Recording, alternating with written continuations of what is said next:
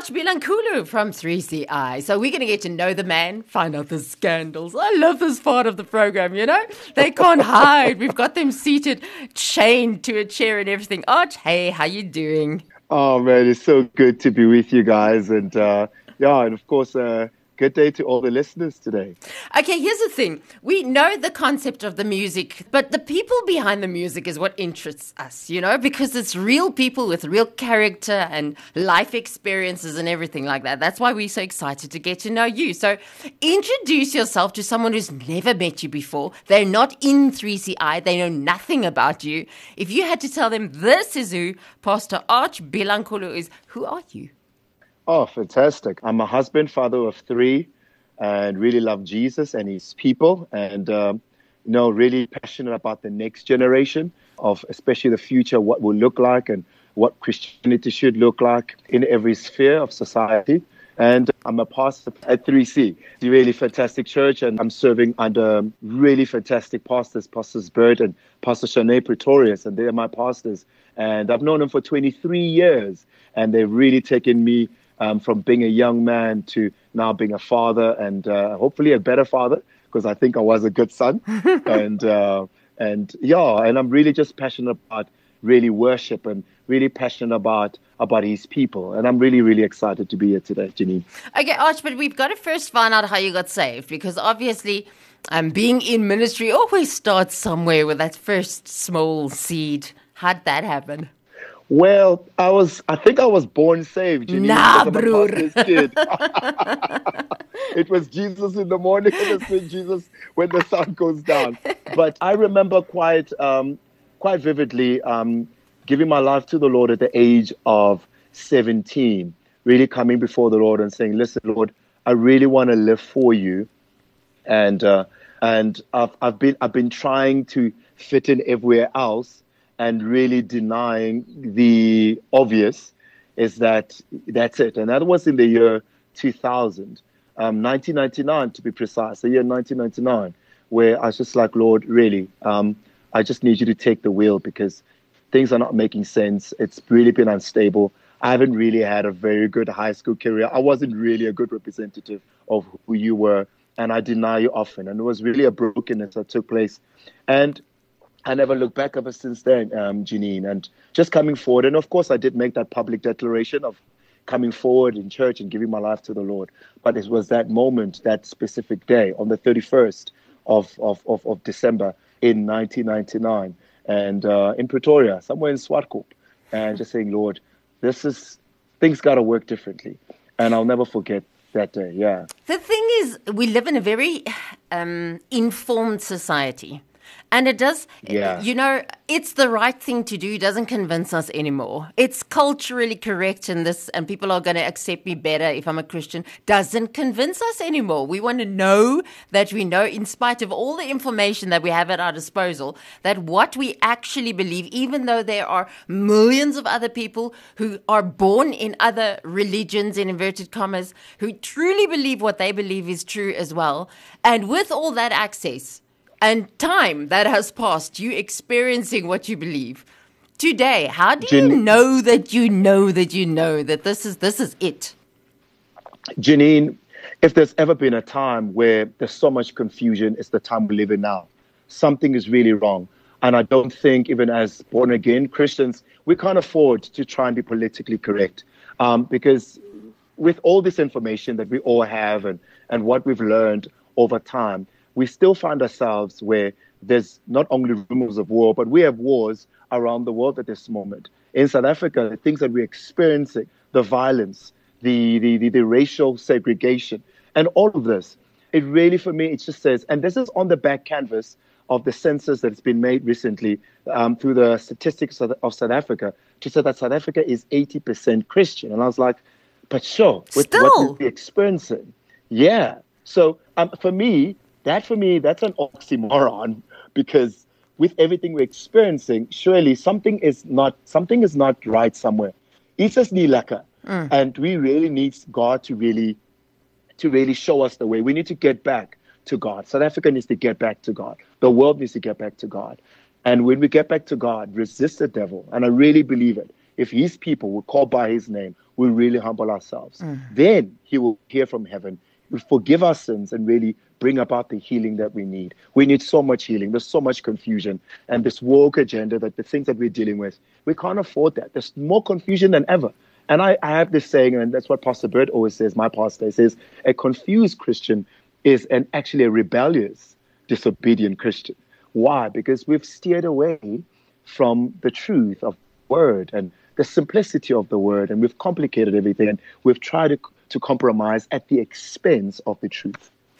The thing is, and you have been in church and actively working in church um, environments for the past 23 years, and there are actually yes. people who leave God, not only the church, they leave their Christianity because of the hurt that they experience, and especially if you work in the church environment, what you 100%. see behind the scenes and what you know that other people don't know who, who've got like rose tinted glasses in the pews kind of thing.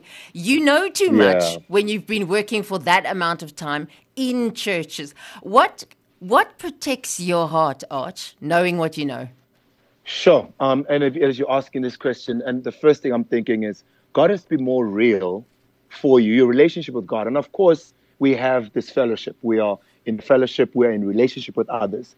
But there comes a time where, when it comes to you and your relationship with God, has to be so much bigger than what you're experiencing. Because I think sometimes we measure God's goodness, we measure who He is, we measure His kingdom based on our human experiences. And I love the scripture says we do not regard each other according to the flesh.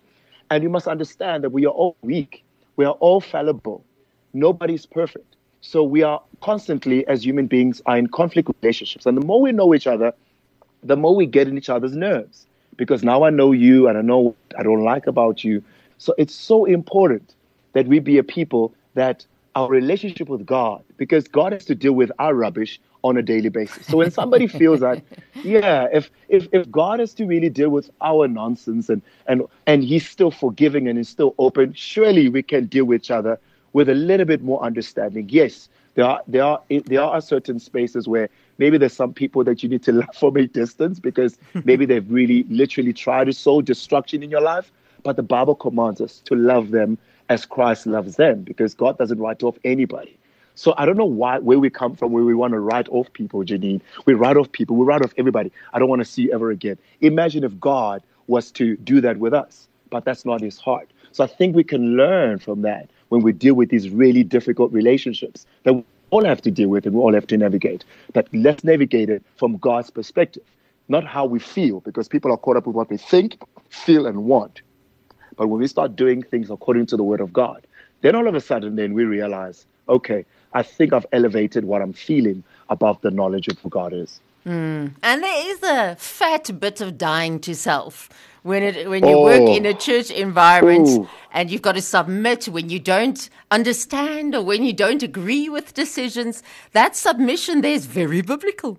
Very, and I mean, sure, God works in such. He loves sub, sub. It's like He tests our hearts. It's like the purity of your heart is tested in how you navigate these um, leader, you know, men, men, mentor mentee relationship where you have a leader and disciple, um, leader and disciple relationships. And this is part of the puzzle. And if you look throughout the Bible with Elijah and Elisha, it's a conflict relationship.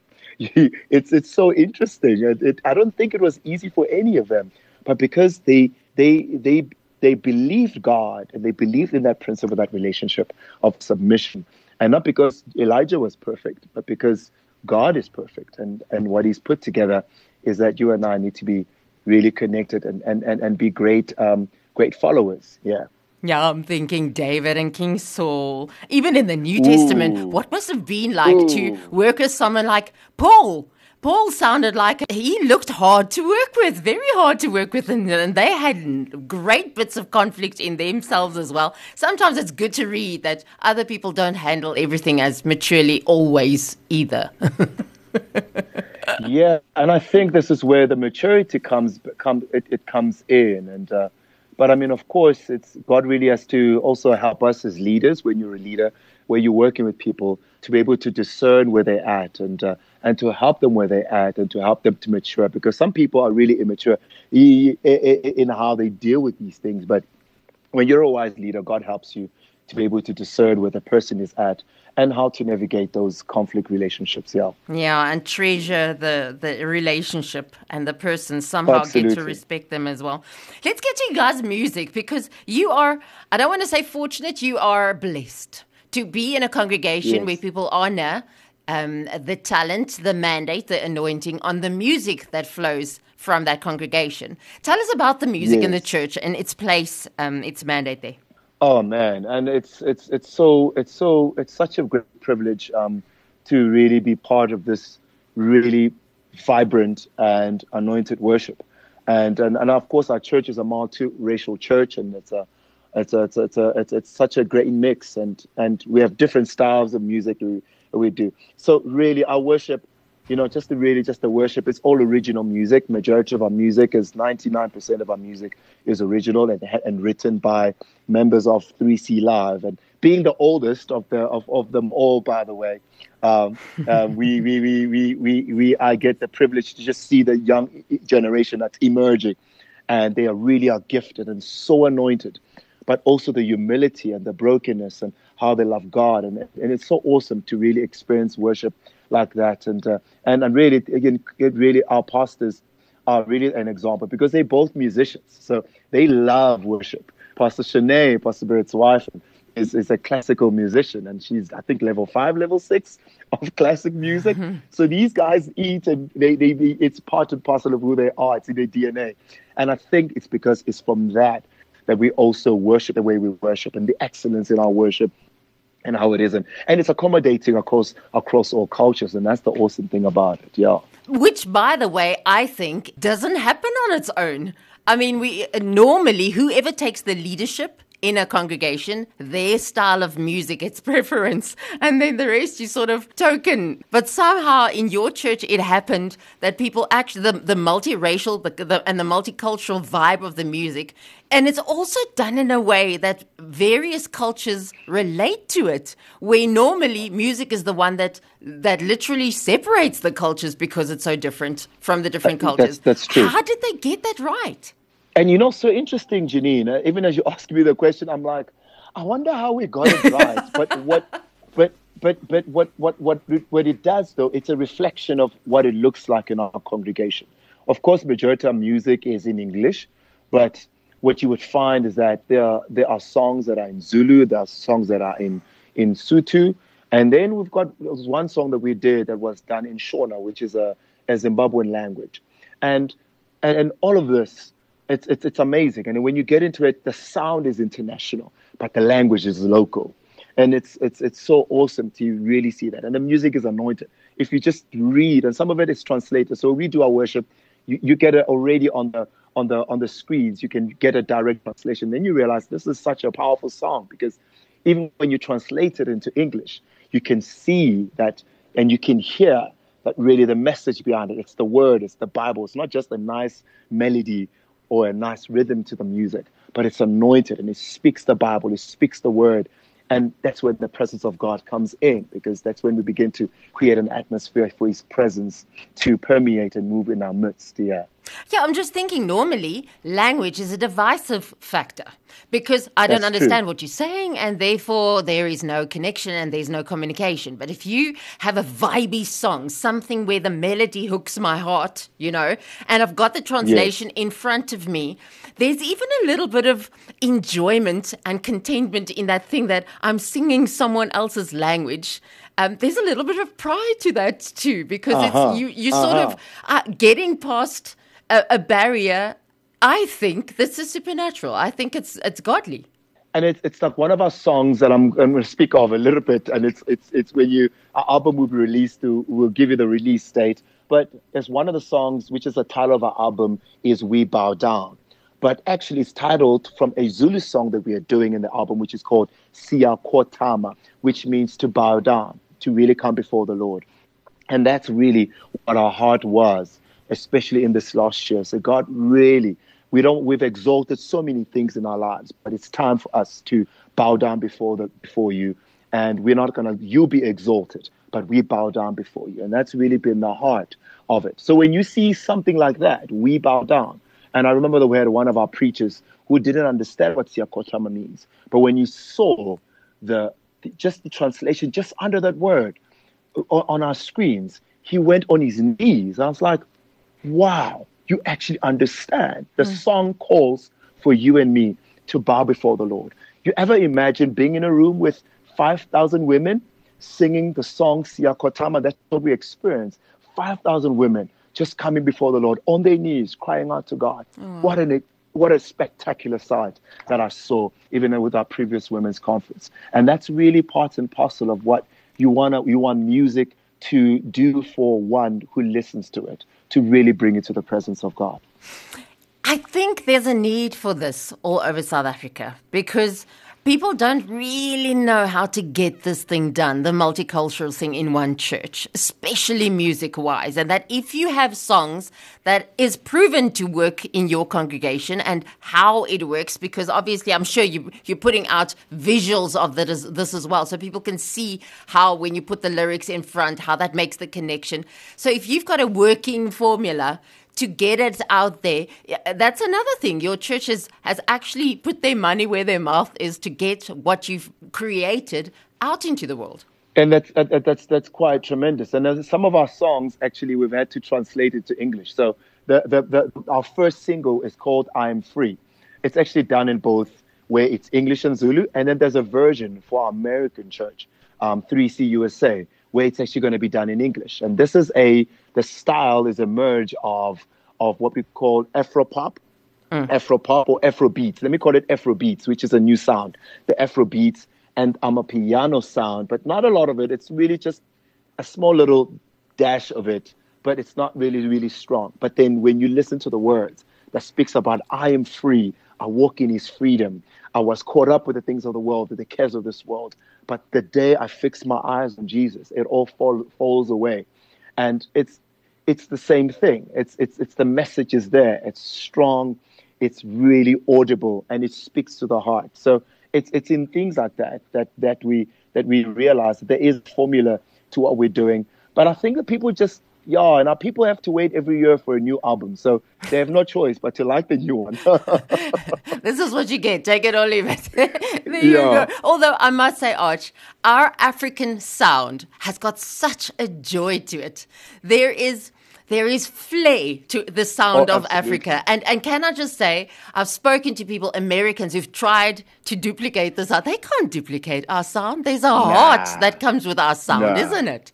No, absolutely. And it's it's um and it's become a global sound. And I'm I'm noticing more and more. And I saw it many years ago with the likes of certain um, Af- American and African American um, artists where they've tried to capture it, but it doesn't just doesn't sound the same. And and I, I really see it now more than ever that there's such a great sound, and I had the opportunity to have the opportunity to be able to to minister in different congregations, and our and one of our local churches in Pretoria, and and hearing their music, and I was just like, wow, I had no idea you guys have got such good music, and there's some really really fantastic music that's coming out from a lot of the the, the African church and the South African church in particular. Absolutely. Okay, I've got one last, and I want to go a little bit deeper with this question because we've been talking about hundreds of thousands of sermons being preached, and with every sermon, worship sessions that had happened this past weekend in this country, and yet somehow we're our lives aren't changing. You know, we're not seeing a South Africa that looks different after all of those sermons for so many years um, no. done. So, so we're asking ourselves what is missing, and some of the conversations that have come up is that we're missing a connection with Jesus. That we can create amazing music and we know how to do a worship session and what it takes to have joy yeah. in it and and we love singing so we enjoy harmonizing and that kind of thing um, we've got lyrics that says let's worship together and all, but somehow it's like maybe Jesus is standing in the room with us and we're not actually pray connecting with him with his heart you know that somehow that last um, that that last push to to have a church that is connected and that is impressed with Jesus, not the worship team or even the song. Yes. Jesus yes. himself. It's as if that is a struggle and as a worship uh, what what do you guys do to so i mean you can't force anyone to even even if you're connecting you don't you can't make anyone else connect. But that's 100%. that's a job. Isn't that the highest goal is to when you have 20 minutes to in those 20 minutes have a worship have a session where someone can connect with jesus? How do you get that? How do you try to get that? I think it's um, it's really it's it's a culture. Um, a lot of our people that connect with us in church, um, because we are a cell-based church, church Janine, there's a lot of these relationships. A lot of the guys I have are in small groups. They meet in small groups, and that's really the melting pot where a lot of the leaders teach their people how to worship the Lord, how to express yourself in worship, and and that's how I was taught. I started leading worship at the age of ten, and it's been 20 how many years now? I've been leading worship for 31 years. 31 years I've been leading worship. And, and really, I've had the awesome privilege where my parents taught me what it means to, to, to, to, to lie down and what does it mean to be on your knees? What does it mean when you raise your hands? What it means when it says make a joyful shout. Why do you shout? Why do you? And, and, and all of this, they were saying it knowing that I was an introvert but it, it goes beyond your personality.